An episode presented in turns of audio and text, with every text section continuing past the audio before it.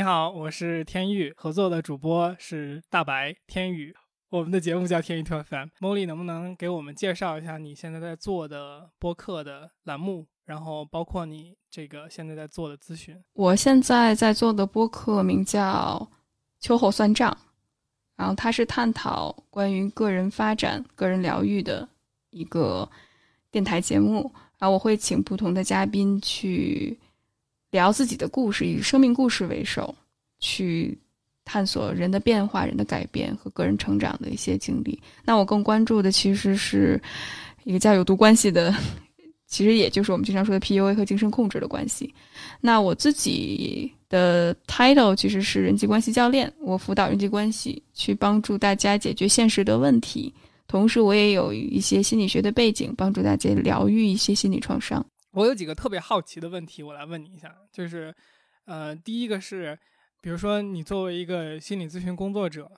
你的工作的日常是什么？然后能不能稍微就配合着讲一下，就是你现在从事的呃具体心理咨询算是哪一个细分？然后大概在做些什么？嗯，我我现在其实从事的叫教练的这个领域，虽然这个领域其实也特别混乱、鱼龙混杂，但是我是是认证的 coaching，是在国际教练组织认证的一个啊。教练，所以我其实做的更多的还是帮助我的来访者去关注现在，包括如何能够执行设立的目标。那我更关注的其实是，比如说，特别是人际关系里面，如果你有任何情绪或者沟通的问题，甚至是有一些精神控制的现象，你怎么去解决？如何能够在现实生活当中去处理和应对一些问题？那因为我有自己心理咨询的一些背景。包括我现在上着一些系统性的心理咨询的课程，所以呢，我会加入一些心理咨询的方式和方法，其实算是一种融合性的一个方式。那我目前来说的话，工作分两部分，一部分就是做一些服务性的，比如说接线上的一些客户，做一些工作坊，还有组织一些线下的团体的活动，还有一部分。就是我也是一个内容生产者，我做播客、写文章，还做一些视频，普及大家关了解更多关于精神控制，或者是关于自我发展和自我疗愈的一些技巧和方法。一个是说心理咨询师如何去解决自己的心理问题，然后还有一个就是说，呃，我觉得这个事儿就有点复杂，因为我们我感觉一般正常人都听过，就是说心理咨询师会。帮你去保密、保守你所讲的所有东西，作为他的一个职业规范，就是他他会有保密原则吧？那如果你 要去做心理咨询，然后我我不知道你的来访者的烦恼会不会影响到你，然后那这个时候你能去给别人，就是你自己做心理咨询接受帮助的时候，你能去谈及到？你的来访者的问题吗？我觉得是一个挺好的问题的。其实，当然前提是都是匿名嘛。任何无论是我和我的来访者说的一些内容，和我和我自己的咨询师或者是督导师说的具体的那些内容，其实都是完全保密的。所以，即使我跟我的督导师或者是我的咨询师说这件事情的时候，我也不会把对方的一些具体的信息暴露给他。那。我觉得更重要的是，心理咨询师或者心理咨询的从业者，他如何能够解决自己的问题？那也包括日常的反思，还有就是自己接受相关的督导，还有咨询。还有一部分很重要的，其实就是，呃，我觉着你需要有一个自己的支持体系，就能够帮助你去看到自己身上的问题。嗯，所以这是简单的回复。嗯，没问题。呃，然后，等我看一下，我有一个刚才想问的是啥来？哦，对对对对对，就是这个是我一直对心理，呃，不管是学者也好，还是从业者有的一个疑问。我觉得可能很多人也有这个疑问，就是，呃，大家在对心理学的这个学科的认知上面，有时候会有一种。嗯，我不知道这个叫玄学的理解，还是叫什么样的理解。就是有时候我觉得，我当和一个比如说心理学专业的人去对话或者说接触的时候，我不知道他的学科经验和学科知识是什么样的。然后我有时候就会去有那种遐想，是类似于说，哦，我会不会和一个心理学专业的人去对话的时候，他会用他的学科去解构我现在的一些，比如说表现啊，或者说语言啊。就是你第一个问题是会有这种情况吗？第二个是有人问过你这个问题吗？或者说有没有影响到你过？呃，我觉着我都经历过吧，我都经历过这种情况，但是我会觉着，呃，这是不，就是如果我作为一个心理。咨询师，我在你不去知情的情况下，我会给你下诊断，我会去分析你。其实这是一个非常 没有伦理道德的一件事情，除非你们两个建立了一个咨访关系。但是呢，你跟朋友之间，或者是呃和自己，比如说亲密伴侣之间，这种咨访关系是不允许被建立起来的。其实这也是不合伦理道德的。所以我会觉着，首先就是这件事情本身，从咨询师这个角度上来说是不会的。嗯，那其次就是，其实咨询师即使他学了心理学，他也没有那么的神道，他不是神婆，他也不是算命的，嗯，所以只是单纯和你通过交流就能看到你内心怎么想，或者是就能够看到你的那些内心动态，其实是没有科学依据的。对我，我其实我感觉我更好的问法是，就有没有发现大家会对你有有戒备？我反倒觉得戒备的少，白嫖的要多一些。就是什么 来过来直接跟你问问题，然后想让对对对，就直接直接说来来来，我们吃饭聊一聊，你看看我这儿应该怎么做，然后我就啊，这就好像你懂一些法律知识，或者是你是个设计师，你是一个设计个 logo，对对，然后你是一个学语言的，来来给我翻译一下，嗯嗯嗯，懂了。这个我倒是经历过，我刚才还想说，好在没有人过来，来来，你帮我把这论文写一下，这事儿肯定不能干。C 是翻译，哎，这个这个，我我也经常被要求翻译，这只是因为会英语而已。就我这两天有在简单看一些就关于心理咨询方面的呃这些视频也好，文章也好，然后就看到一些呃，感觉心理咨询行业有各种不同的细分。就比如说，呃，有这种叫临床的心理学家，然后也有咨询师，也有心理咨询师，然后这个区别具体是什么？你能不能讲一讲？我觉得这是一特别好的问题，而且我自己做了一些小小的 research 吧，然后希望能够跟大家一起讨论这个话题。嗯，我。这些 research 全部是基于我对于北美的一些了解，包括我自己看到我自己周围的人的一些从业状况，所以可能会有一些偏差，因为可能和国情不一样、地域不一样。但是我也非常欢迎小伙伴们提供一些其他的信息，帮助我更好的了解整个行业的情况。那我调查了大概整个心理咨询行业，它有这几种，以下我列了。七种不同的职业，对对，我们就是从学历最高这么往下拉，当然也并不是想跟大家说，并不是学历高，可能他的资质或者是他的意识就是好的，只不过就是上学的年头比较长。我从这儿开始跟大家梳理一下，没什么别的事儿干就读书了。啊，大白这个心里最清楚是吗？大白是读书出身，没事，你继续。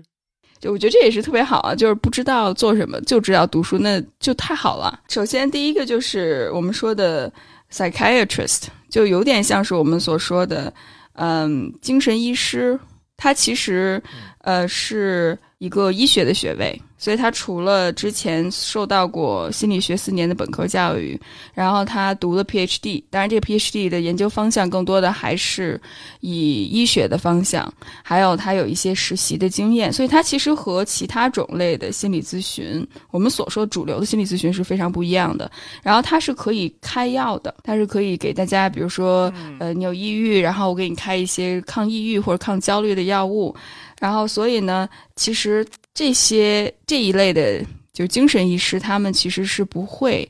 基本上，我我觉着可能和我们所说的以谈话为主的治疗不太一样，他们提供的更多的是这些，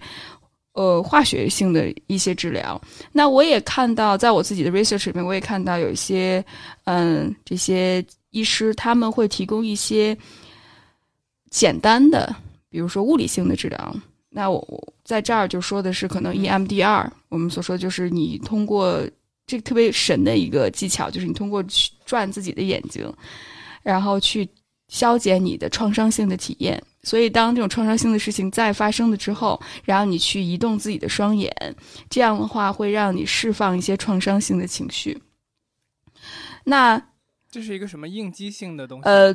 就是发生的当下还是？他就是，比如说我经历过一些创伤，甚至是比如说战争也好，亲人的离世也好，一些人身的侵犯也好，在那一刻，因为创伤性的体验，它的一种体验非常奇妙的，就是即使。你在现在这件事情已经过去了，但如果一旦某个现在的场景把你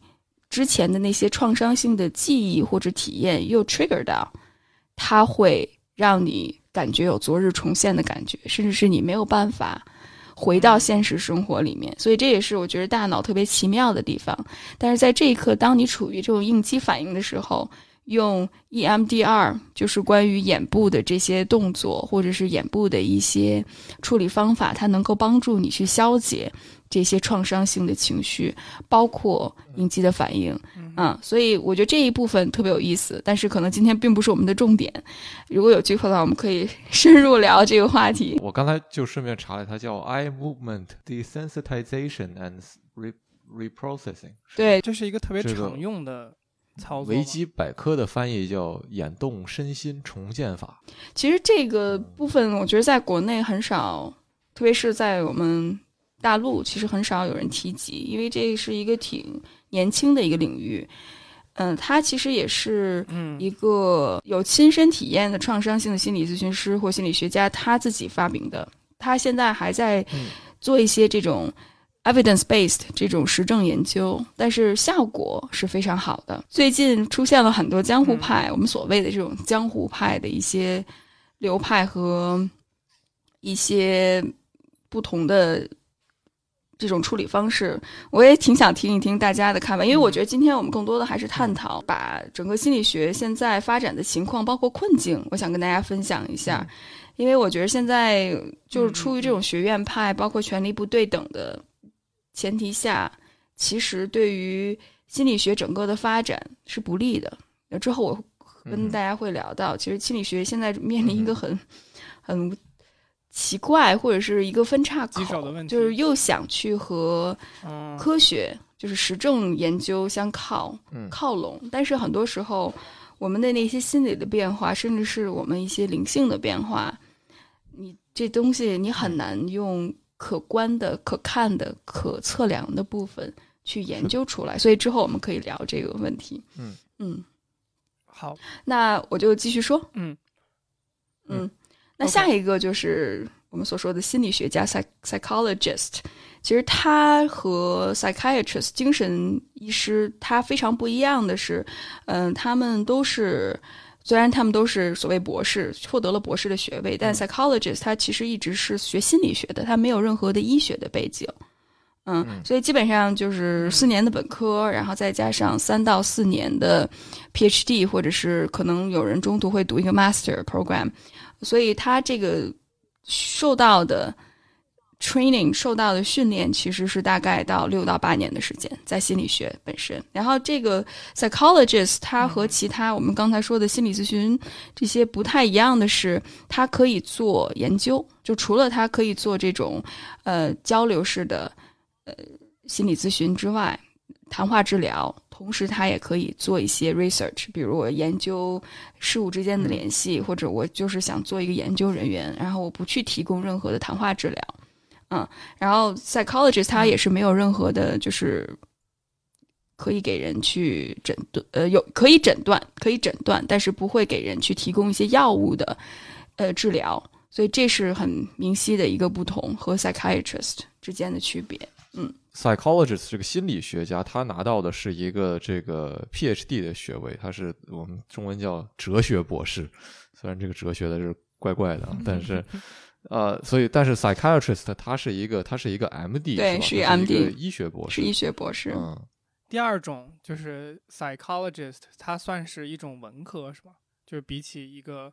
医学学，嗯，其实他我的理解是，他其实还是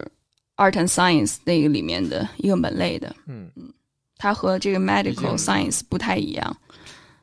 从从本科来讲，你这个心理学是在文学院下面的嘛？对，Faculty of Arts 嘛。那我就继续。那我们下一个，下一个，其实嗯之后这几个吧，嗯，我会觉着可能更注重实操一些。当然，我相信，呃，无论是我们说 therapist 这种，哎呀，我其实都很嗯难找到 中文的翻译。嗯，他算是心理治疗师，我们可以先这么去命名他。还有是 counselor，我们可以把它称之为顾问或者咨询师，我们可以这样称为吗？OK，嗯还有是 licensed counselor，就是他是认证了的咨询，持牌的持对持牌儿的呃咨询师。那还有一个叫 LSW 呃 LCSW，它其实是 licensed 嗯、clinical social worker，就是他是认证了的呃，然后临床的社会工作者。还有是 L 嗯 MFT 是 licensed marriage family therapist，就是认证了的家庭婚姻治疗师关，系 就是有点像是我们说的那种伴侣咨询或者婚姻咨询这方面。嗯，嗯所以嗯其实这几个门类，我查到的一些资料显示的是，其实他们首先都是基于本科和硕士的学位，就是他和我们刚才提到的这个呃 psychiatrist 精神医师，还有 psychologist 心理学家，他们所受的教育是有限的，大概就是四年的本科，再加上两年的呃硕士的学位，然后再加上他们大概三千小时的 training hours，就是他们真的是有一些实务的经验，然后他们就可以再考一个试，然后就可以 license 了。但唯一不同的就是这个 counselor 没有 license 的 counselor，他可能他就是上一些 training program 一些受训的课程，他就可以出来。但只是我只是这是我查的资料，可能会有不同哈。到最后这刚才提到的这几个部分。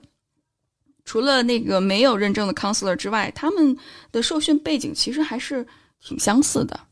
只不过他们的 specialty，他们的注重的某一些领域不一样。比如说，跟大家举个例子，社会工作、社会工作者和我们说的婚姻还有家庭治疗师这两个门类的种类不一样的是，这个社会工作者其实他们更多的还是服务于某个环境，比如说医院，然后或者是社区，嗯还有就是嗯学校，但是学校可能少一些哈。但是我看到的更多的是医院，还有精神病院，还有一些就是社区的服务。那比如说，呃，婚姻和家庭治疗师可能他会有自己独立的一个诊所，或者是可能他在一个机构里面担任这方面的婚姻提供婚姻的辅导，还有家庭的支持。所以可能他的 setting，他的整个工作环境是不一样的。因为我看了看社工的发展历史，它其实也是最早的一个嗯项目，提供一些助人的帮助。而且我觉着助社工这个领域，可能在国内很多小伙伴大家都不太了解。大家说到这种心理咨询或者是助人的工作，想到的更多的是从心理学毕业的这些小伙伴，但其实社工也是把心理学和社会学相结合，提供非常务实的和实用的一些帮助。然后在北美，其实社工的历史还是挺长的。我第一个想讨论的就是，因为刚才其实就像你说的，呃，很多词我们在中文都不太好找到合适的对应嘛。那其实这个就说明国内的划分，或者说国内的这个呃，你可以找到的咨询的对象，至少是不太一样的嘛。嗯所以如果我我在国内想要找一个咨询的话，我都能有什么选择，或者说这里边有哪些可能我们能在国内接触到呢？如果在国内的话，你想去寻找在海外，特别是北美系统里面所受训的咨询师的话，我会觉着其实就依照我们刚才跟大家分享的这个例子，更重要的其实是嗯哼，呃他的 specialty，就是他的受训的背景是什么，还有他所关注的一个领域是什么，他关注的话题是什么。所以其实到最后，你就会发现，这也是我经常听到我自己的咨询师，还有我周围接受过咨询的小伙伴，大家一致讲的。到最后，虽然学历很重要，但是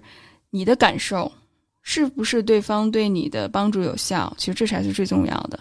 而且之后我会跟大家分享一个实验研究，是真正一个是非常实证的一个研究，然后它就说明真正让我们嗯改变的，让一个来访者改变的，并不是咨询师的流派，甚至是咨询师的他的付出的努力都不占太多的比例，就是我们所说的这种咨询师的流派也好，或者是他本身的一些能力也好，只占百分之十五，导致一个来访者的改变。然后我查到这个资料是当事人的改变的意愿，其实它占比重百分之三十。然后这种治疗关系，就是我是否能够跟来访者能够建立一个信任、彼此尊重的一个关系，它占百分之十二，还有百分之四十是无法解释的原因。所以就能看到，其实真正导致，或者真正不能说导致了，就是真正和对方改变有直接联系的。治疗师能够可控的这个部分，其实嗯占比很少，反而是来访者他的改变的意愿，包括你是否能够和对方建立一个良好的关系，其实它占比达到百分之四十五，所以这个其实才是最重要的一个部分。那之后我们可以聊这个话题，所以我先说到这儿。那他他不就产生了一个窘境吗？就是说，如果我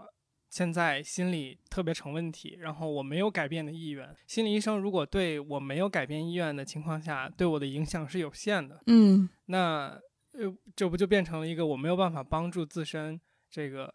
解决当下的问题的一个状况？我觉得这是一个特别好的问题，Jack。你我非常感谢你问了这个问题，因为在咨询行业里面流传着一句话，就是你没有办法叫醒一个装睡的人。嗯，所以其实真正对方改变是他自己意愿的一个呈现，而咨询师他就是像一个渡人的角色，就是这个来访者他想去到哪，我只是把他渡到那个他想去的那个地方。那他想去做好事儿，或者是杀杀人放火，我是没有办法去改变他的，而且改变这事儿本身其实就是一个不符合伦理道德的事情。所以我们想到咨询师，可能想到的更多的是，特别是我们可能在中文的语境里面想到是教导处主任，或者是居委会大爷大妈，就是一定要宣传一种意识形态，或者是让你一定要去符合某种价值标准。但其实这都是对于心理学或者是心理咨询的一个误区。它其实心理学和心理咨询，它讲求的更多的是让一个人成为他自己。当然，这会涉及到很多其他比较敏感的话题，比如说自杀，你要不要让他去这么做，或者是真的做一些，比如说恋童癖这事儿。当然，这是很复杂的一些议题了。但我觉得可能大的方向还是这个样子。其实就像你说的嘛，毛利，这个呃心理学它的这个东西，我感觉某种程度上你也可以用一个意识形态来形容它，比如说自杀嘛。那你比如说判断一个人有没有抑郁或者焦虑，他不是要填那个表格？比如说你最近感觉你的睡眠怎么样？你最近感觉你有没有情绪上的波动？比如这些东西，我就说很很很这个 general 的这些东西嘛。那它实际上在我看来不也是一种就是 discipline，它是一种它是一种。规制来来呃塑造了你思考自身生活基础状态的一种方式，对吧？没错，没错。所以其实你看，在后后结构主义，包括这些哲学的批判，对于文化批判理论，对于现代的心理学的发展，其实大家都会觉得是另外的一种规训。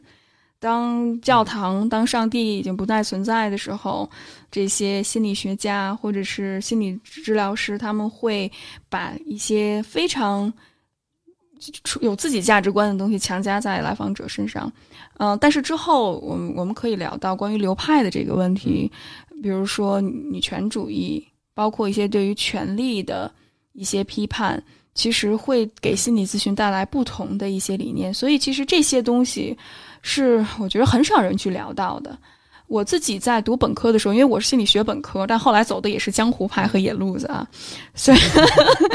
对。但是我读，因为这就为什么之后我们可以聊，就这是为什么我到时候当初就没有再学心理学。我本来是非常想去从事助人的行业，但后来我又背离了心理学，是因为我。在本科的时候学了一修了一门必修课，是关于心理学历史的发展。后来我是开始对历史特别感兴趣，然后当我看到了心理学的发展，包括它本身的自己的一些局限性，还有外界无论是历史也好，甚至是性别研究也好，对于心理学这个学科本身的一些批判，哎，我就会觉着，嗯，有意思。那为什么我不学学历史呢？对，我我其实是研究的是文革史，对我的就是非常，因为到研究生的话，你要选研究生课题，所以那一刻我读了心理学历史的发展史之后，我就会发现，其实心理学简单粗暴的说，其实它是以非常以西方还有。白人男性异性恋的这个模式发展的，所以即使这些实证研究，它背后有非常多的偏见。那说到心理治疗，其实我自己在我自己的实习经验里面，包括我和我那些做实务的教授，特跟大家分享一个特别好玩的事儿。大二的时候有个心理咨询师的一个老师，然后他就给我们上课，是说关于青少年的问题的。然后他上来就跟我们说，他是一个有点特别。就有点要愤青的那种人，我们中国人说的，他是个犹太人啊，他就说，他说，我跟你说，我说，他就拿着我们那个教材，他说这本书里面说的都是 bullshit，他说你们不要信，他说你们你们来这儿就是为了考试，然后拿个学位，虽然你们拿了学位之后，你们也没有办法干什么，但是这些书里都是 bullshit。当你真正去成为一个心理咨询师，当你真正去帮助这些人的时候，你就会发现太难了，而且。因为我在加拿大嘛，之前上学的背景和经历，所以在加拿大现在心理咨询，特别是提供给弱势群体的那些心理咨询，它都是非常智性化的东西。就是我每次大概看一个小时，然后可能这人还没聊熟呢，就是赶快给你开点药，甚至给你跟你聊几句，你就回去吧。可能在那一个小时里面，你会感觉很好。就是哎呀，我觉着啊，我明白了，我原生，比如说我在一个非常，呃，abusive 的一个原生家庭里面，我爸打我妈，然后我妈打我，然后我再跟我爸打架，就是这种群魔乱舞的这个状况。那我可能在那一刻，在那个星期里面的那个小时里面，我和我的心理咨询师见面的时候，我特明白，我说，哎呀，我知道我该怎么做了，我要反抗，然后我要好好学习，我要，我要。是赋权自我，但是当你回到那个家庭系统里面的时候，当你面对有限的资源，是的，当你面对非常糟糕的家庭环境还有情绪状态的时候，你没有办法改变，所以这会给来访者带来更多的创伤性的体验，甚至他会觉得是自己的不对，所以我会觉着到最后解决一个人的心理问题，这也是我长期以来对于心理学的诟病，这也是我在自己。去做食物的过程里面，也在不断的去感觉挣扎的地方，就是在于，如果我们把一些社会性的问题当成个体的问题的话，其实变相的也是在压迫个体，去强化这个权利的不平等的现象。嗯，是的，对，嗯，我刚才有一个小的问题，就是你在说，呃。比如说，一个被接受心理咨询的人，然后在和心理咨询师在交流的过程中，他感觉很好，然后他都明白了，然后他回到自己的环境中，其实问题没有解决嘛，所以他依然是跳不出那个圈子的。你就好像你受到呃霸凌或者怎么样，不代表你想明白了这件事情，你在客观意义上就不接受这个霸凌了。但呃，我知道一个概念叫脱敏，就是。这个是感觉，呃，因为我做生意，有时候听一些企业家他会讲这个概念，就是说，呃，你接受一些你不喜欢的东西，然后你接受到一定程度之后，你就自己免疫了。这这个事情是存在的嘛？你就好像说，如果一个人在一个不好的客观环境，他真的会有脱敏吗？还是说他可能一种可能性是脱敏了，一种可能性就是产生了心理的问题？刚才猫莉说的这个。心理咨询在加拿大的这个情况啊，我是亲身经历过的。一八年我上着上着课，这个一八年上半年就是一七一八年这个学年吧，然后我就哎突然感觉很不舒服，这个胸口。然后对于一个本来就心脏病做了几次手术的人，那这个显然是一个非常 alarming 的一个事情。那我就去查嘛，在这边的医院查了几圈，然后。也没查出来，他们说你这没什么毛病啊，这个所有的数值都正常。然后我心想，那你们水平不行啊，这个确实这边这个温温哥华或者说加拿大整体的心脏病的水平比中国其实是有一定差距的。然后再加上我本来也是一直在北京做的手术嘛，我就回北京了，这个短暂的这个办了个休学。回去又查了一圈，他们说你这有一个，我之前做手术嘛，胸口是那个电锯要锯断的，然后拿钢丝重新绑起来。然后他说你这个，呃，你这个钢丝有一个断了，但是应该这个没有什么问题啊，就是虽然断了，但是它并不应该会导致你什么问题，顶多是有一些神经上或者肌肉上的疼痛。我说好吧，那我那我先回去上课吧。这个，但是回去之后还是感觉到，就是时不时的你就不舒服嘛，这个不舒服的感觉，然后就发生了最开始我讲这段对话，就是这边的这个温哥华的这边的心脏病医院说，我们给你找一个 psychologist 跟你聊一聊吧，然后。呃，顺便，其实我在国内的时候，这个他们这个就国内的医生给我的建议，就是说你去找一个心理学方面的东西。这个这个东西这个词用的不好啊。然后，但是不知道为什么，我其实 我其实就后来去，我后来就去了北医三院，还是北医六院，是那个还是北医二院，我忘了，反正就是那个那个精神科的那个，那就是 psychiatry。这个跟跟那边的这个医生聊了之后，他告诉我你这是，嗯，焦虑症，给我开了一堆药。然后我一看这堆药，我就当时就懵了。我说这个这药这个副作用看起来比我这病还严重。这个 我说不至于，这个疼就疼点吧，你别再给我找出个什么这个副作用。虽然几率比较低啊，但是我说那算了吧，这个。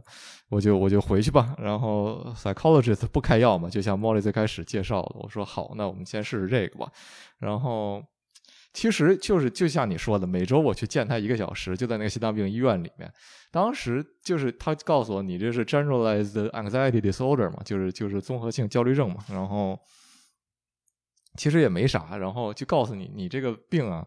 就是没什么事儿。你这个你看这个你心脏的数值。跟正常人也差不多，现在活得挺好，你这焦虑啥呢？然后我当时就跟他说，这确实也是我当时真实想法。我就觉得我这体质本来活不了多久，这应该这个抓紧时间把该干的活都干了，这个赶紧把书写了，把 PhD 读完，这个这个写写完本书也值一死了。说你这个想法很有问题，反正怎么怎么样，跟我讲一堆。我当时反正每次去一个小时，我都觉得嗯，确实也没什么事儿。他说的对，应该慢慢慢慢来，不着急。当时其实说白了，像像那个猫里说的，你在那个环境里面，那个那个场域本身它也发生一定作用。你想，我就在那个医院里面，我我当然知道潜意识里或者说有意识的就知道，如果你的心脏真有什么事儿，你在那个医院里肯定是，呃，就是他已经能他已经能。他已经能给你提供你当时能有的最好的这种医疗状况了嘛？那如果你在那儿都感觉不到踏实的话，那可能问题就更严重一些。但是，一旦你离开那个环境，你这种疼痛是还存在的呀。疼痛一旦存在，他就又把你带回那个就是焦虑的那个模式里面。当然，你就只能呃，就是拿着 拿着那些报告来来这个催眠自己，告诉你，哎，其实其实没什么事儿，它就是有点疼。然后，呃，渐渐的，他确实也不那么疼了。这个后来我又回国，把那个断的钢丝拔出来了。然后，呃，大概是又消除了一个心理的诱因吧。反正，反正基本上就是这么一个故事。所以，我想说的事情，其实就是对于我这种，其实是一个挺简单的，我既不想死，又不想怎么样的一个一个一个焦虑，它都是这么一个复杂的。呃，经历来讲，对于那些真正经历了更多、更呃深层的这种抑郁的，或者说这种呃更更严重的创伤的人来说，他在那种环境得到的帮助，我觉得是真的是很有限的。说白了，就是想说这么一件事情。来，茉莉回应一下大白的那个态度，不是大白说的那个情况。对，我觉得大白说的这一点特别好，因为。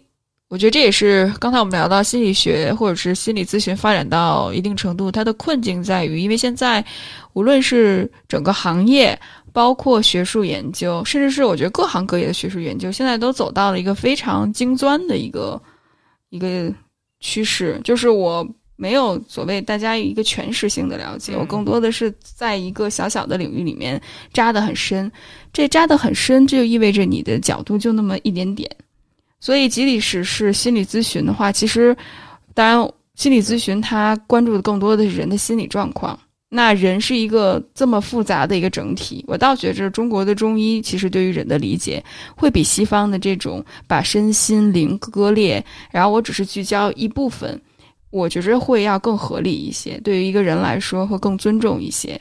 所以，如果你只是把所有的问题都聚焦在心理问题上，然后我给你一个诊断，其实它并不能够让人去更好的了解自己。那即使有一个诊断之后，你甚至会觉着 OK，那我有病了。那就是我的病的问题。很多时候，人会刻意的去逃避自己应该承担的那部分责任，或者是有一个更全面的视角去了解问题到底发生了什么。所以，我会觉着，反正整个心理学都走向了一个很，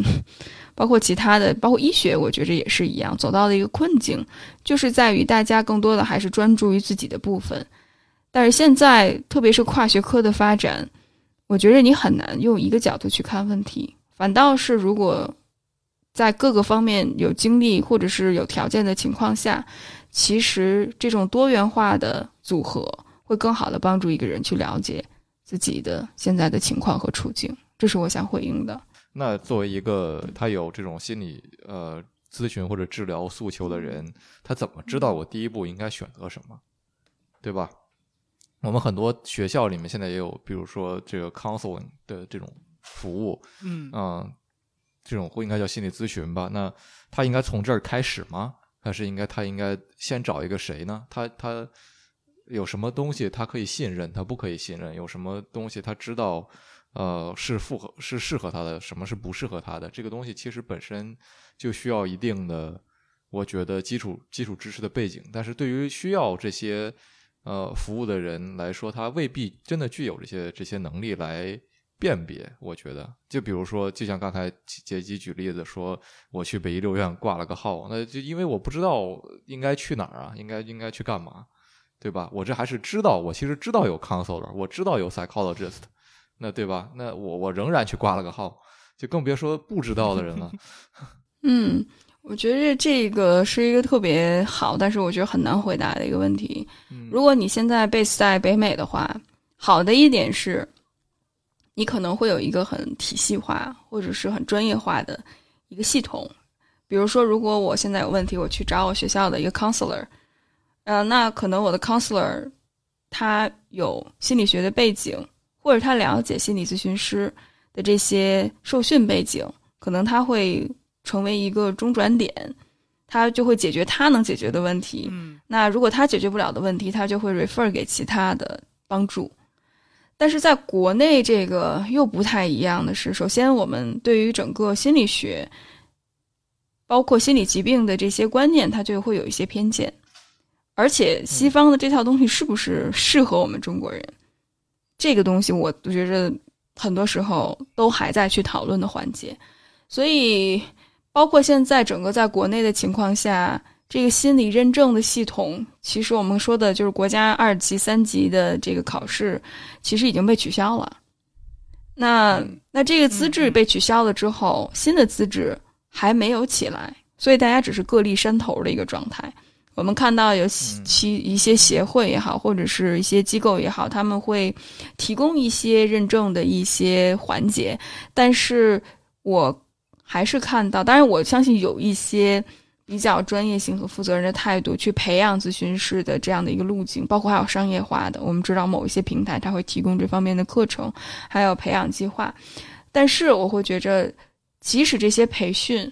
就是因为我是一个比较悲观的人哈，然后我接触了行业的一些同行也好，或者是接触接触了一些我自己见到了我的一些来访者也好，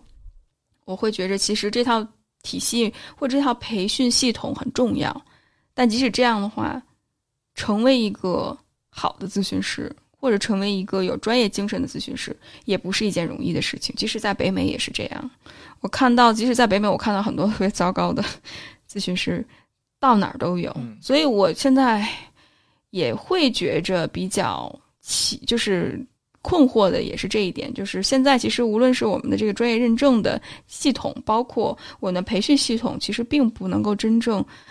更好的筛选出来那些真正有专业精神的人，反倒会让一些可能有自己有心理问题的人进到这个行业里面。他们本来想去自救，但可能自己还没有救好，然后出来之后就开始去救别人。所以我觉得现在这个行业混乱的情况就是在这儿。那如果你在国内的话，如果你有任何不舒服的感觉，我会觉着先去尝试找一个咨询师看一看，其实可能是一个比较保险的一个尝试。因为如果你一开始就去找了，比如说精神医生，可能他对你了解本身就不多，那他只是用一个非常医学化的。一个模式去对你进行治疗，他会觉得你的这些问题它是病症，我会觉得一些很基本的病症是需要被消除的，比如如果你有严重的失眠、头疼，或有严重的一些焦虑或抑郁的情绪，其实服药是一个干预措施，但是它只是其中一个干预措施，还有其他的干预措施，而且减少了症状。并不能够代表着这个问题就消失了。其实我想跟大家说的是，这种医学的模式它只是干预的方法之一。但我我看到很多周围的例子，大家可能更倾向于去看病，因为大家觉得这样快。但很遗憾，就是有些部分、有些症状是呃医医学可以治疗的。比如，如果你真的是有家族性的或者是躯体性很强烈的一些呃。症状的话，但是我会觉着这更多的还是像吃止痛片儿一样，它治标不治本。所以，真正是你身体发产生炎症的部分，或者是真正需要被看到的那个部分，可能不只是吃一片去疼片消除你的症状就能解决的一个问题。所以，这是我的一些想法。我刚才想问的问题就是，其实面对一个特别现实的，呃，就是说。问就是就是我我重新说一遍，就我刚才想问的，就是说，我觉得面临一个特别现实的问题，在于，比如说我现在想去找一个心理咨询师来聊一聊，那我应该从哪里去找到这个人呢？我总不能百度搜吧？感觉这不是一个靠谱的方式。可以去一些大的平台去试一试，但是我不能保证你能遇到好的咨询师。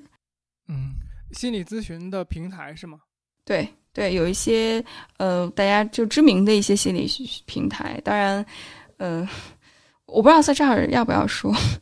可不可以说？那就大家到到苹果或者安卓的应用商店里面去搜一下心理，看看有什么东西会蹦出来。对，我觉得还是挺难的，真的很难。我觉得怎么说，像如果我有一个明确的病症的话，相对来说感觉还好一点。那心理像我们刚刚讨论这么多，它其实是一个更复杂一点的系统吧。就是包括从像你说的认证这个层面上面，它就不像可能传统的医学有那么就是健全的一个体系。如果在这种基础上的话，我还没有一个呃入口给我去找做一个合适的判断的话，那真的挺难的。你就好像我。比如说，我想去看病，那我看心脏，我去北京，我先找阜外，对吧？那这阜外就至少有一层基础的保障，就是说我知道能在这个医院里边的，那我有百分之五十的信心，这个医生是医院经过筛选的。但是如果连这么一个平台性的入口，我们都没有一个很好的，就是可以找到的一个进进进进去的地方的话，那确实是还是一个比较。难以去解决的问题了，没错。而且我觉得医学它有一个系统性的，就是受训，包括去你去判断、去诊断，然后包括治疗的一些很成体系化的东西。虽然可能个案差异不一样，但是基本上你有一个很成体系化的一个流程，还有经验的积累。但我觉得心理学之所以难的一点，就是它其实。是需要你和你的咨询师建立信任的关系。首先，这个信任这就是一个非常抽象的东西，你没有办法拿吃药，或者是你没有办法拿，呃，就是去测试，然后哪怕填表格，我对填表格其实会有很多的批判的一些态度。虽然我觉得表格是一个非常有效帮助你去了解自己身体情况的一个方式，但我觉得太简化了，把人的方式，包括我现在。再去辅导一些有毒关系或者是一些自恋型虐待的一些关系的时候，你就会发现那些受虐待的人，他们所展示出来的心理问题其实和焦虑、抑郁，甚至是一些人格障碍的体现非常相似，但是他们并不是这个问题的制造者，他们是在一段关系里面，反倒是另外一个人是他的制造者。所以，如果我们只是诊断他有问题的话，我们并没有办法看到他生活在一个什么样的环境里面。所以这个问题非常的复杂。如果我们只是想赶快解决问题，像吃片药或者是看一次病、接受一次物理治疗，我们就想要很快速的效果的话，很可能大家会感到失望。我明白了，你这就好像你在一个高危工作上面经常受工伤，然后你到医院去，医生把你那个当时的伤治好了，并不解决，就你还在这个高危工作的岗岗位上嘛。就你持续还会有工伤出现，对。那如果你要求医生去给你换个工作，这也是不现实的。对，或者是 组织工会吧，发起革命吧。没错，没错。所以其实这是一个很复杂的问题。但是问题就是，比如说你要我要去医院，医生能够起码在我看医院那过程里面，如果我受了工伤，他能够把我的伤口疗愈好。嗯。因为医生是治疗你的身外在的伤口，但问题是心理咨询是想让你变得好一些，感觉好一些。那这种感觉好一些，变得好一些，那这个路径就多了去了。所以，如果我们只是想在这一个小时里面让你感觉好一些，那下一次你还会来。如果你不去看到背后的一些问题的话，所以我会觉着现在对于心理咨询师也好，或者是咨询师各个方面咨询师、职业咨询师，包括我们说的。我我所从事的这个行业，教练其实对于一个有责任感或者是有社会责任感的人，其实真的是需要你学习大量的不同的知识，同时你在自己可操作的范围之内去不断的 making connections，就是你要跟不同的行业的人去交流。如果这些问题是你没有办法处理的，你起码还可以给你的来访者指出一条不同的道路，而不是。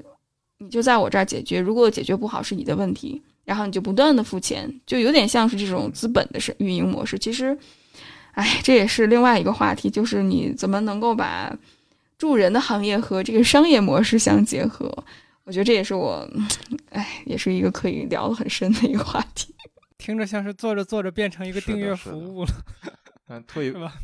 是啊，就我刚才就想说，可能感觉有点像健身教练。对，我刚才特别想说这个。我刚刚特别想说这个，就是你刚刚说信任，你让我信任一个健身教练都很难，你别说别说心理咨询师了，真的。我我我健身来说的话，我现在最信任的依然是，就是可能已经我跟他认识四五年的一个教练。然后因为我换了各种就居住的环境和地方嘛，那我现在去找新的教练，我是。还是比较难以相信，就是说他的水平啊，各方面的，我有问题还是会去问我认识时间最长的那个教练，但这个有点跑题了。嗯，对，所以我觉着这就是，唉，我觉得这个困境就是在于，如果我们把它当成一种商业的东西去做的话，其实它和我们人的本性，或者是对于信任、尊重、理解，包括关系的本质是相背离的。因为你信任，并不是说我有多好的学历，或者是我有多少的获了多少的证书，然后我有多少的受训背景，就能够让我们觉着我信任你，而是更多的我怎么去谈话，我是否理解你的遭遇。所以，所以我觉着现在无论是国内国外出现很多这种互助小组，其实这种互助小组。你跟一个感同身受的人，能够理解到你跟你经历过相似的人，你跟他去聊天，甚至可能会比所谓首先接受了多年的这种心理教育培训或者是心理咨询培训的人还要有效果。所以这是最奇妙的一个地方。嗯，接受多年教育的人已经被异化了，已经自己把自己异化了。对，我。呃，算是一个半体外半体内的话吧。我感觉你说到这个如何信任这件事情，我就想到，我经常去书店嘛，然后你懂的，我们这个领域里的人经常没事看看书店里有什么新的这个相关领域的书，然后看一看这个。但是如果你在就是一个比较普通的那种大众的书店，你看到一本书的第一反应是翻到它那个那个也不能叫扉页，就是封皮儿上一般会有作者介绍，看看作者什么大学毕业的，有没有教职。如果这个没写，基本上这书不用看了。这个就感觉好像自己已经陷入到了一种圈套里，就是就是好像说你不具备这个一个教职，不具备一个这个著名的大学出版社来给你这个书。提供出版的话，那你这个讲的东西是不是就一文不值了呢？呃，或许或许在专业领域里是的，但是对于公众来讲，或许不是。那这个这个误差，我感觉就非常的有意思。它这种它这种 tension 这种张力，其实就象征着就是一种你你你作为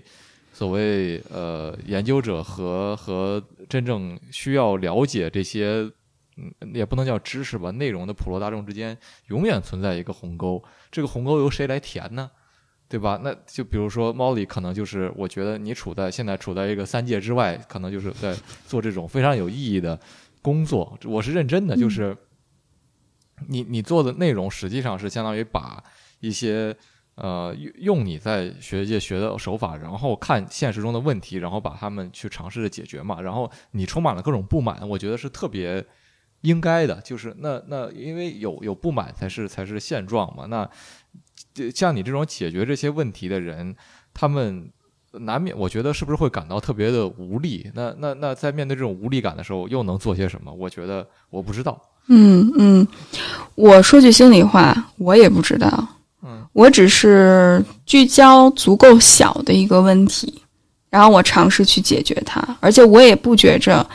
我有生之年，即使我这一辈子都从事这个行业，从事一个课题，我会觉着我所研究的课题比我要大得多，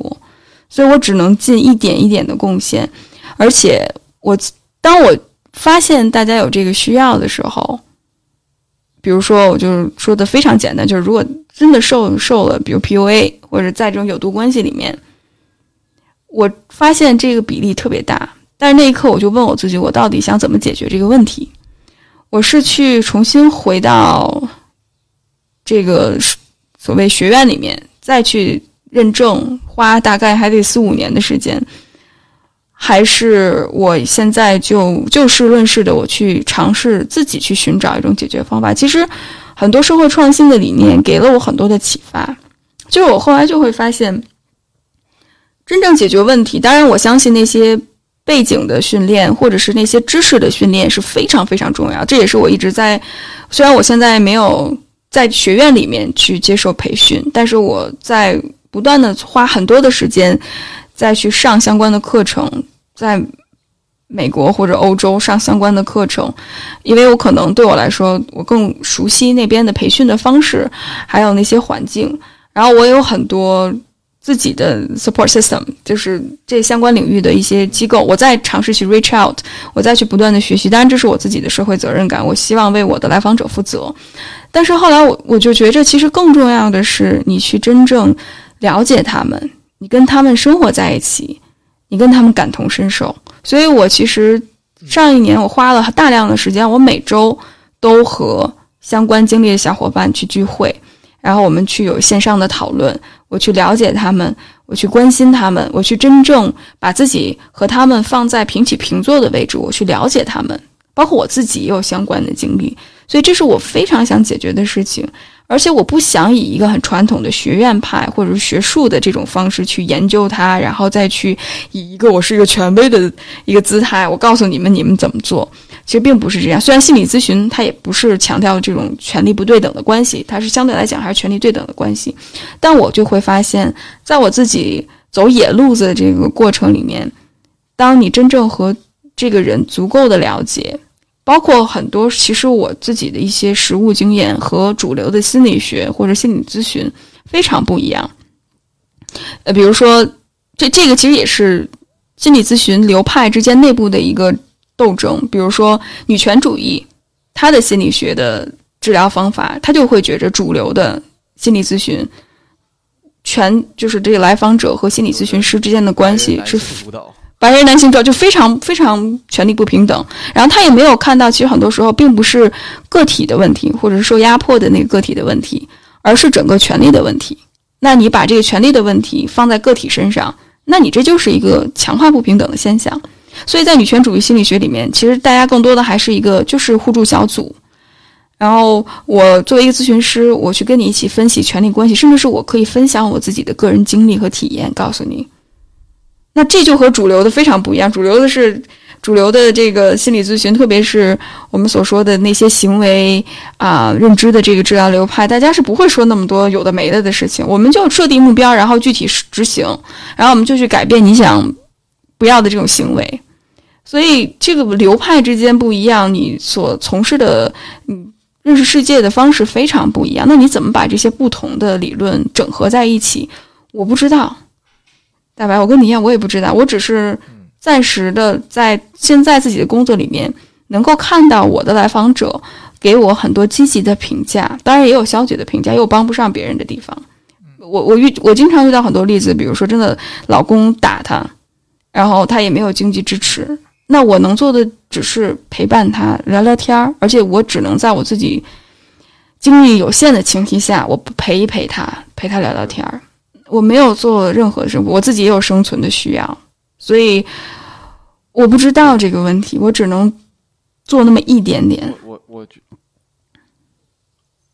我觉得就像你说的特别对，就是我们能做的太有限了，而且我们的精力，我们的也有自己的生存的问题。就像我假想啊，我假想这个，像你刚才说的这个案例，你对于这种经济状况，可能是收只收取很低的费用，或者甚至不收费的，对吗？那那在这种情况下，你呃你的时间投入本身也是也是有有成本的呀。那我如果一个作为一个咨询师，我每天只做这种东西，或者说，比如说我是一个学者，我每天只在 B 站上给给观众答疑，那那我们吃什么喝什么呀，对吧？对，不吃不喝，大家谁都谁都活不了，这是一个特别特别认真、特别基础的问题。那为什么大家说商业化不好？商业化确实不好，但是商业化好歹给人饭吃，有的时候他就处在这种问题当中。我们我们上两期之前采访一个这个张雄。这个我们这个朋友，他之前是南方人物周刊的记者，他就说，那主编接这种软广，问题就是大家要吃饭呀。你这一个编辑室这么多人，这么多记者，这么多编辑，大家大家吃什么喝什么呀？其实我觉得有的时候就是这么一个问题。那那学界可能他的问题，我不知道，呃，是不是处在？我觉得可能不处在。一个一个钱的问题上，因为很多，比如我们这种公立大学，钱都是国家给的，那说白了都是纳税人的钱，纳税人给钱给我们做研究，为的是未来可能有意义，但是是不是我们做的这些研究，呃，反而用不上，这个是一个特别有争议的事情。有人觉得你们这个完全不考虑现实环境，就在这做自己的东西，拿着国家的钱。但是，一方面你要想，如果大家每天都是考虑着我这个东西怎么卖出去，那有的研究就是永远也不会做，对吧？那甚至比如说之前也是另外一个嘉宾，这个呃蔡老师，这个蔡宝志是我们我们之前采访的一个一个宇宙学家、天文学的宇宙学家，他他就说，那都基础物理学这玩意儿有什么用啊？连他自己都不知道有什么用，那他也是拿着国家的钱来做这个东西，呃，但是以后。呃，随着尺度逐渐的变大，随着大家投入不断变多，研究十年、二十年、三十年积累下来，会看到一些有趣的东西，或许会有用。那或许这个或许就是我们花钱去去赌的东西，或许。嗯，我觉得这是一个特别怎么怎么讲？我我说了半天，其实说来说去说的就是这是一个很难去。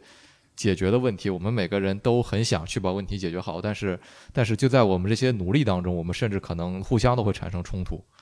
这也是无可奈何的。我觉得，没错，没错，我自己就是一个，唉，说到这儿，我觉着大白你的这个问题里面有很多不同的层次，包括我们现在所处的这种资本主义，一切都要讲求效率，一切要讲求结果，一切以资本为导向，但是这个东西它是一个双刃剑。你看你怎么用我？我不知道，我觉得这一方面可能 Jack 你更比我，我觉得更有经验，这方面会更有体会一点。但我现在只是觉着，我想要把这些事情完成，那商业只是我完成这件事情的一种途径。我会觉得可能商业的模式在现在这个我的这个发展阶段更好用。当然，我也做了一些很多公益性的部分，我做志愿者，然后我也在呃帮助一些关注性性和性性与性别议题的一些机构，给他们做一些服务。就是我除了有商业化的那一面，同时我再去做一些公益的事情，然后我再去寻求一个平衡。我觉得这些东西都是非常个人的吧。我是一个还是没有办法成为一个 hundred percent 商人的一个人，所以。我会对我自己的整个主流的，比如说心理学的这些公知的一些意见和建议，我会有一些批判。但很遗憾，就是我觉得国内没有这种批判的环境，大家就会觉着好像我说你观点不认同，那是你在攻击我，那我就跟你远远的。反倒我我觉着很我很渴望有一个，比如说跨学科的圈子，就像之前我在多大的时候，我们不同的。领域的人，大家在一起，然后彼此批判彼此的观点，我觉得这是更好的良性的一个循环。甚至商业模式方面，如果有一个小小的圈子，大家能够彼此了解，可能会有不同的一些闪光点，或者不同的一些洞察。但很遗憾，就是国内是没有的。那我就觉着嘉宾群吧，好啊，好啊，让我进去。太好了，太好了！我我其实对，因为我是一个观点很鲜明的人，我觉得这可能是在海外的受训给我很很大的一个。我我觉得，嗯，你说的特别对，就是很多人其实也不仅国内吧，国我觉得国内国外都有。呃，我也不知道这是不是一个训练的问题，就是他会觉得你不同意他的观点，就是对他的人身攻击。嗯，我觉得往往不是这样的。我今天早上还跟杰基吐槽，我不同意他的观点，但是我们现在不还是在聊天吗？我们谁也没拉黑谁，不是吗？嗯，是是是是的。对我我也想回应一下刚才你说的那个商业的问题，就是我最近的一个想法的怎么说？改变或者叫我觉得我对我之前想法的一个完善，对于商业的一个点，就是我觉得商业比较难以解决的核心问题是，它很倾向性的会去关注短线，就是它比较难以跳出一个短线的聚焦的这么一个状态，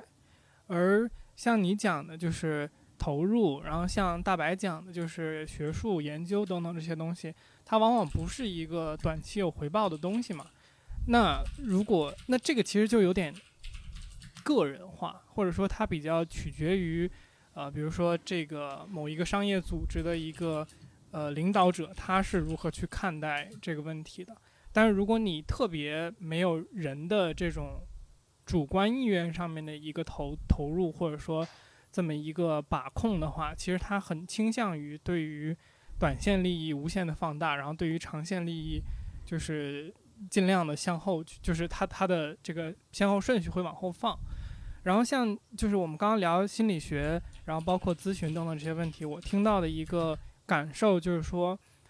嗯，因为它是一个心理是一个很复杂的系统，所以往往你可能做的一些帮助，或者说你和这个像你说的来访者之间的这个交互，它可能影响的不是。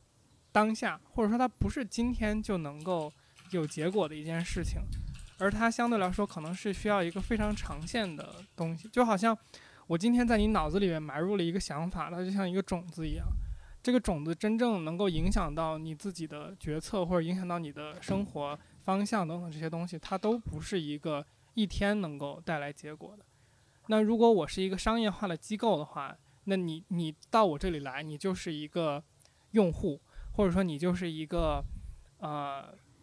怎么讲？你就是一个 order。那你这个，嗯，order 对于我一个商业化的机构来说，我可能有开始时间，有结束时间。那我可能在管理的层面上面，我会尽量让一个呃订单的这个处理 processing 时间越短，对于我来说整个就更好。因为在我结束之前，你都是。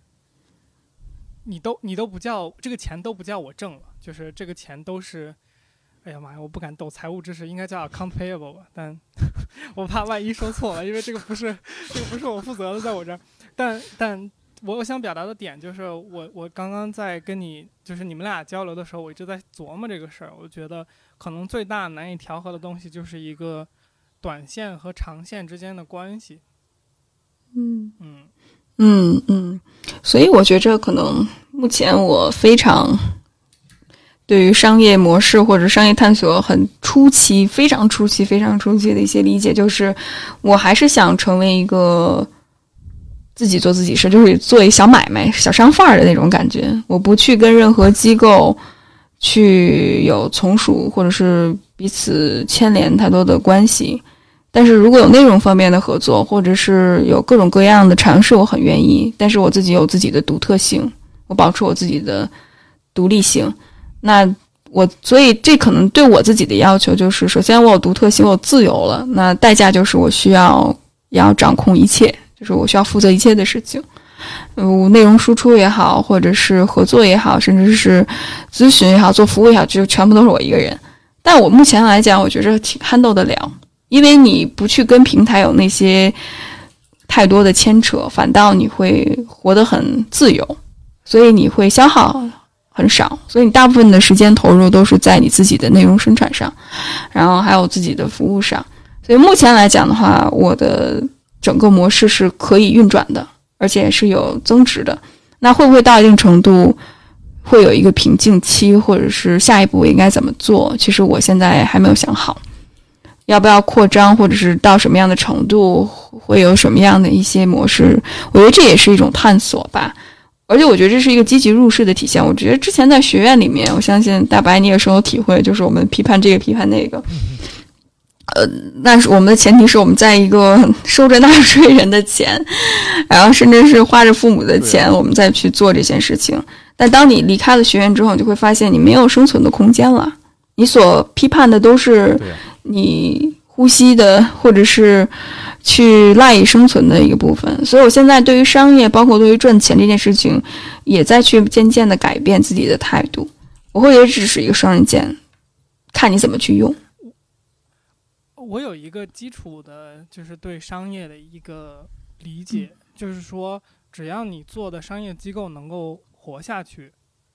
它一定证明一件事情，就是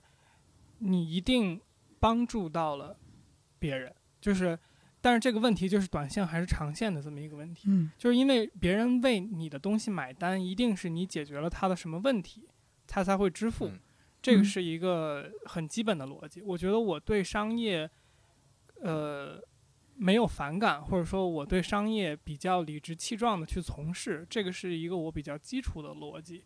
就是。我能活下来，意味着我一定在生产价值，因为我赚的钱本身是不能超过我提供给这个社会的价值的。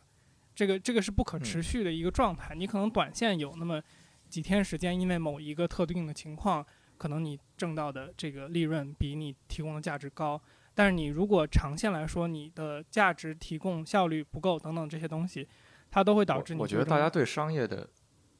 对不起，我觉得大家对商业批判不在于它不能创造价值。我觉得现在觉得商业完全不创造价值的人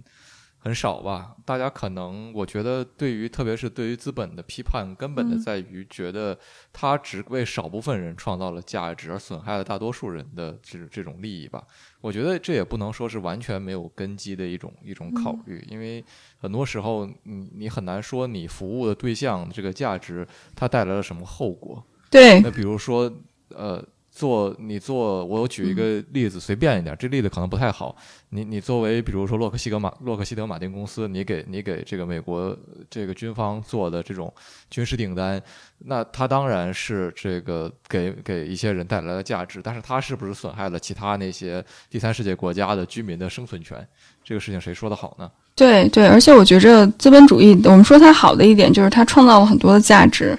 但我觉得很必，就我觉得。现在大家批判更多的是对于这种财富的分配就非常不均衡，嗯嗯，所以我我会觉着，如果挣钱是，当然我觉着我们都是 part of the game，谁的手都不轻，我们只要买东西，其实背后都可能有第三世界国家，甚至我们自己国家的人去变相的压榨。我我经常会有，之前我我我刚从学院出来的时候，我就比如说我现在拿着这一瓶。维生素 E 乳，然后我就看，哎呦，那可能这个是塑料生产，那可能很多，比如说在贫困地区的女工，她就要吸着有毒的气体，然后去制造这个塑料，然后包括印刷也是一样。那这个里面的用材会不会污染环境？所以就你，我有的时候就会这么想，但是我就会发现，我自己去用它、使用它的时候，我只能够说明这些问题我没办法解决，我只能 be mindful，我会提醒自己这一切都不应该去 abuse 你的权利。那我只能在接受这个前提之下，然后我再做一些对尽可能的事情，但是我依然就是很同意。很那个什么，是的，有的时候 alternative 就它的它的代代替品未必是我们愿意负担的价值吧。就比如说，你说，呃，你去外买外卖有一次性筷子，有塑料袋儿，那呃是不好。呃，呃现在很多外卖也不用塑料袋儿了，他给你那种，比如说保温保温袋儿。嗯，说白了，我觉得那个更浪费。对因为有多少人会真的重复利用那个东西呢？有，但是少。啊，就是这个东西，嗯你说好，那我不吃外卖了，我每天这个从家里带饭。那那很多人，呃他比如说在别的城市打工，他合租一个很小的房间，他真的没有这种条件，他可能还有九九六之类的。这个背后的社会问题，其实不是嗯说解决就能解决的，也不是说你你看人家吃外卖用塑料袋儿，你就站在高处，站在道德制高点告诉他，你又用塑料袋儿了，你又嗯这个怎么样了？怎么样了？你那人家也要生存啊！你把人家逼急了，人家不起来闹革命把你整死吗？这扯远了，就是那你你是你是既得利益者，就你你不要忘了，就是我这个当然这个你不是特指，就是嗯，我们每个我人们很多人都是既得利益者。对我有一个问题想问你们，就是，嗯，因为因为我觉得，我先问吧，就是你们觉得今天的世界，或者说今天的社会的平均大家的生活或者说幸福水准，幸福水准可能有点复杂，就是说，你我就我就直接问一个干问题，就是你们觉得今天的社会比比如一百年前的社会更好吗？啊，这是一个太经典的问题了。对啊，就是就是你一定会回到这个问题上面嘛，因为对对，如果你觉得说商业带来各种各样的问题，但是它是就是当你有生产的时候，它才会带动整个的经济，对吧？那这个经济其实会导致的是整个社会系统的一个向前的优化和进步。当然，就是如果你从幸福指标这种东西来去衡量的话，这个事情就非常的复杂了。但如果你单纯从基础设施这种角度来去判断这个问题的话，那我们今天的整体的人的生活水平，其实都是比一百年前大家生活的更好的，对吧？至少我们大部分人都有一个干净的厕所，就是就随便举一个非常具体的例子，类似于此吧，就是很很容易就回到这个问题。那嗯，看你怎么衡量吧，有时候这种东西就是，可能我们现在人类也在处于一个很很 critical 的一个 moment，就是其实资本主义我们发展到一个末期的一个阶段，所以它的财富的分配非常的不平等。那这个问题，我觉着这是一个很核心的问题。我们之前提到过很多不同的解决现在政治经济问题的一些策略和方法。我我觉着我是读社会批判理论出身的，所以可能，嗯，当然我我们不是否认商业上或者基础设施，包括工业化或者后工业化的这些给我们带来的生活的便捷，但同时我们就要意识到的是，即使在这么多的我们的 achievements 的基础之上，那这些社会的问题，包括你听到个体的这些困境，怎么去解决？我我会觉着，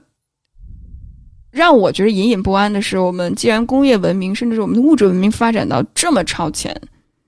但是我们的意识为什么还这么落后？我们对于人的关怀还是这么差劲，甚至是我们现在我自己接触到，可能也是幸存者偏差，就因为我可能服务的更多的还是在关系里面受到暴力、受精神控制的一些人群，我就会发现，其实这和我们所倡导的主流的价值观是非常相似的。但是这帮怎么去解决，怎么去关注，怎么去倡导这些理念，很遗憾就是我发现没有太多的空间去做这件事情。我我觉得这个东西再往下聊，又要聊到，我好像跟大白已经讨，就我们私底下聊天的时候经常就是你一个问题，如果你向上向上升，向上上升，然后去 escalate，最终基本上都会到几个常见的问题。比如说我们现在聊到这儿，其实这个话题就又往你是康德主义还是实用主义的角度上走了。嗯就是你你到底是对吧？就是我觉得，如果我们按刚才那个工业发展，然后社会这个经济向前走这一套理论去讨论的话，如果你是一个实用主义的框架，那很可能你得出的结论就是哦，这是好的，因为整体的福祉似乎在上升。但是如果你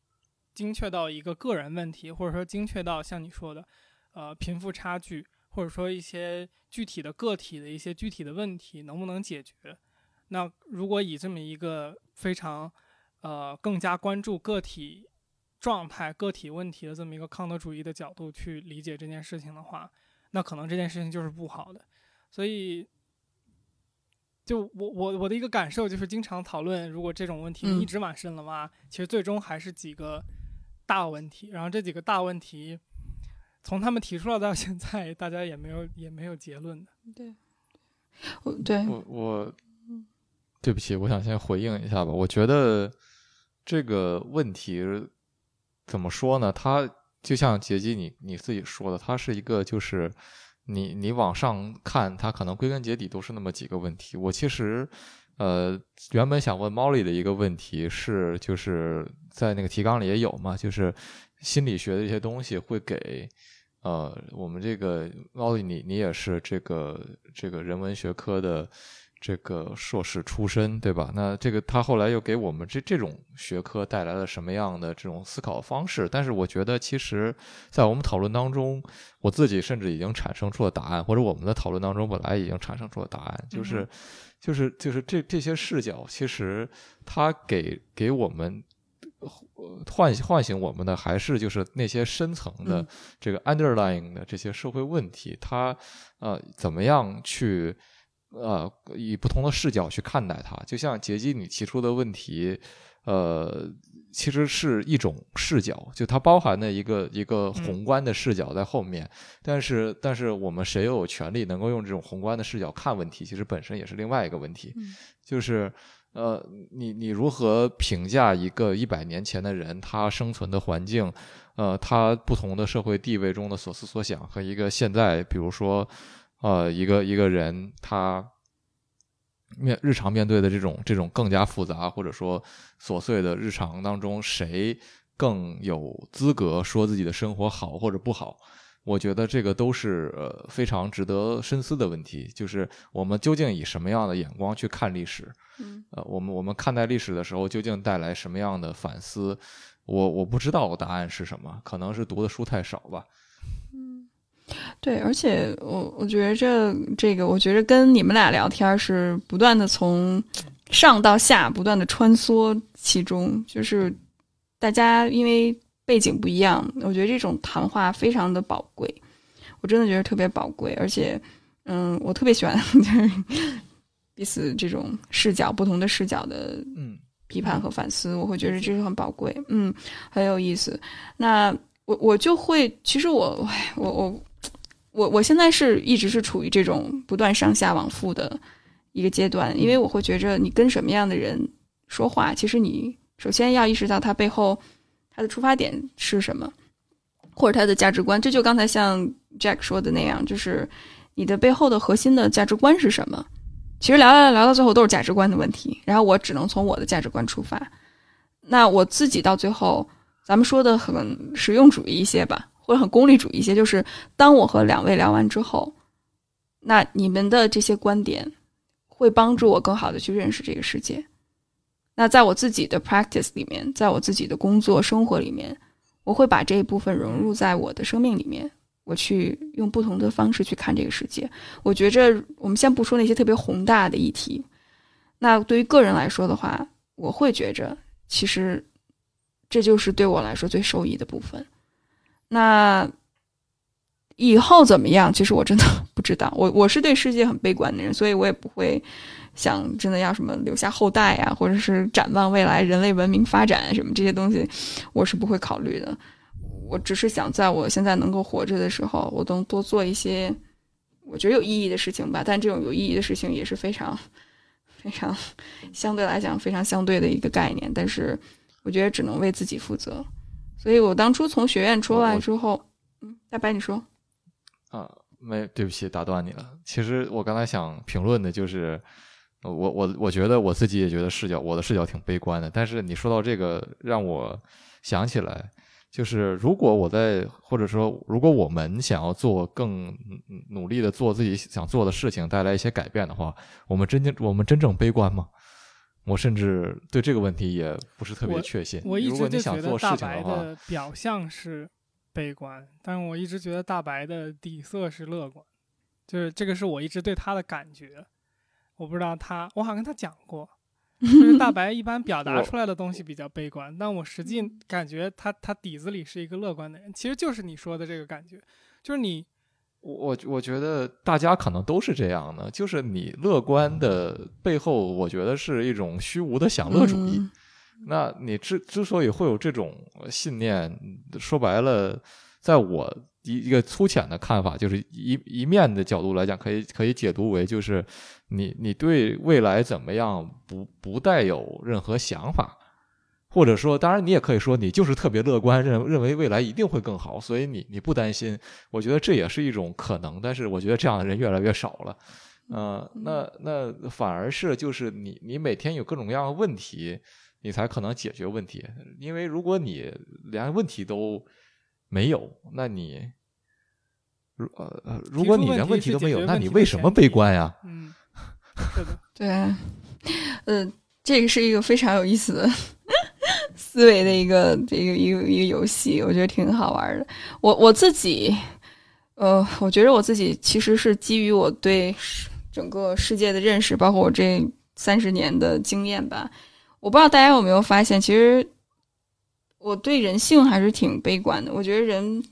并不是生来就会想去成长，或者是去追求自由。公平平等的这些议题，其实从我们做内容，或者是在我自己读书的时候和人打交道的时候，就会发现，其实人是趋向于逃避的，就这就是人的应激模式。其实人是不想去听到真相，不想去获得自由，人是不愿意改变，人是愿意选择待在自己的舒适区里面去重复。所以我我就一直都觉着我不会成为一个很。或者我的目标并不是成为一个所谓的什么大 V，或者是流量玩流量的这些，因为我看到的背后很多，我觉着很黑暗的部分在那儿，所以才能够有那些东西出现。我会觉着可能到最后，我只能说，我觉着我就要成为一个 fighter 吧。我觉得这也是我受女性主义很多理论理念的一些影响，包括存在主义的一些影响，就是我。我觉着是存在先于意义的，所以我觉得我是一个创造意义的主题，而不是我需要成为某一种意义，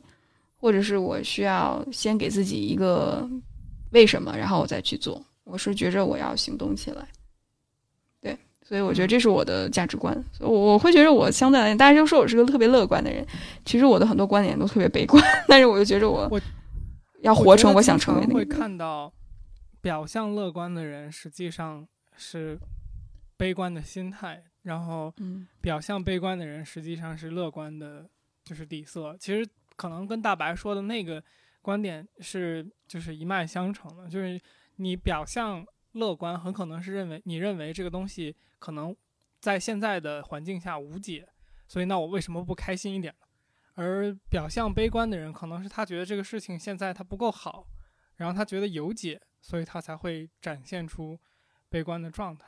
然后我刚才其实特别想说，就是呃，因为今天我们都聊到这儿了，我我一直有一个 想法，我我感觉好像没有在什么地方太多分享过。就是我我自己的态度一直是，就是说，我觉得在思维或者说思考上面，我们要去追求一个所谓的真理，或者说去追求一些这些东西吧。但是我觉得，在你实际生活的层面上面，我一般是不会太较真儿的。就是我举一个可能会有一点点引战的例子，就是我从逻辑或者说思维层面上面，我不是很相信中医，因为它没有我认为正确的一个验证过程。当然，我所谓的中医是，呃，就是就是像说没有评判标准的这一套，不是说它已经进入医学体系的那些药品或怎么样。但是如果你你看，如果我今天遇到了一个问题，就比如说我今天啊得了某种癌症，然后西方医学告诉我的结，或者说现代医学告诉我的结论是，你这个没办法，你就高高兴兴该吃点啥吃点啥，该喝点啥喝点啥。那你说这个时候我会去找中医吗？我肯定去找啊，就是就是，虽然我我从比如说思维层面上面，我有一个追求所谓真理、所谓正确的这么一个倾向性，但是当你面对具体问题的时候，你解决它的方式其实是另一套另一套操作方法吧。我觉得并不一定说一定要这样或那样。我觉得如果是一定。所有的东西都要所谓追求真理去做的话，那你可能死的挺早的。但这个话题有点有点扯远了。我觉得我们我感觉今天的禁忌话题好 多呀，我们今天已经完全偏离主题了。就是我们把前面一点点剪掉，我们聊的跟心理没啥关系，没有关系，没有。我我觉得呃人。我觉得我特别痴迷于就是进化论，当然这是一个还还是扯得有点远，就是因为他一直提醒提醒我们，就是我们人类归根结底是起源于动物，就是我们的行为、我们的思考都是演化出来的机制。那我们很多生存本能是呃和我们现在社会产生的形态。呃的带来的需求相冲突的，那那这个我们是进一步演化呢，还是在演化之前走向呃灭亡呢？我觉得都都有可能。你说这是乐观还是悲观，我也不知道。但是就是它是一个，我觉得你知道你打哪儿来，或许可能就。呃，也不一定知道往哪儿去吧，但是，但是他他会告诉你些什么，然后这些东西你你看到他的时候，呃，也许会对周围的事情多一点理解，但是这点理解对你来讲是好还是不好，我也不知道。我觉得有的时候看什么，比如说前一段网上挺火的那个。呃，老北京大妈，然后公交车上骂街那个，就很多很多。你在北京能见到很多这种人吗？比如生活在这个自己的世界里，什么喝个小酒，吃个小菜，然后遇到什么不不不满的事情一通骂，然后骂这个骂那个。你说他活的悲观吗？不不一定。但是他活的，你觉得他活的憋屈，他活的狭隘局限？你觉得他活的什么都可以吧？但是他未必活的悲观。或者说他未必活得不开心，相比于你天天思考说我们这个未来究竟要怎么样，那这个我不知道。就是说白了，我我觉得经常在节目里说着说着，我就要说到我不知道，因为我确实不知道。但是 你这些问题怎么办呢？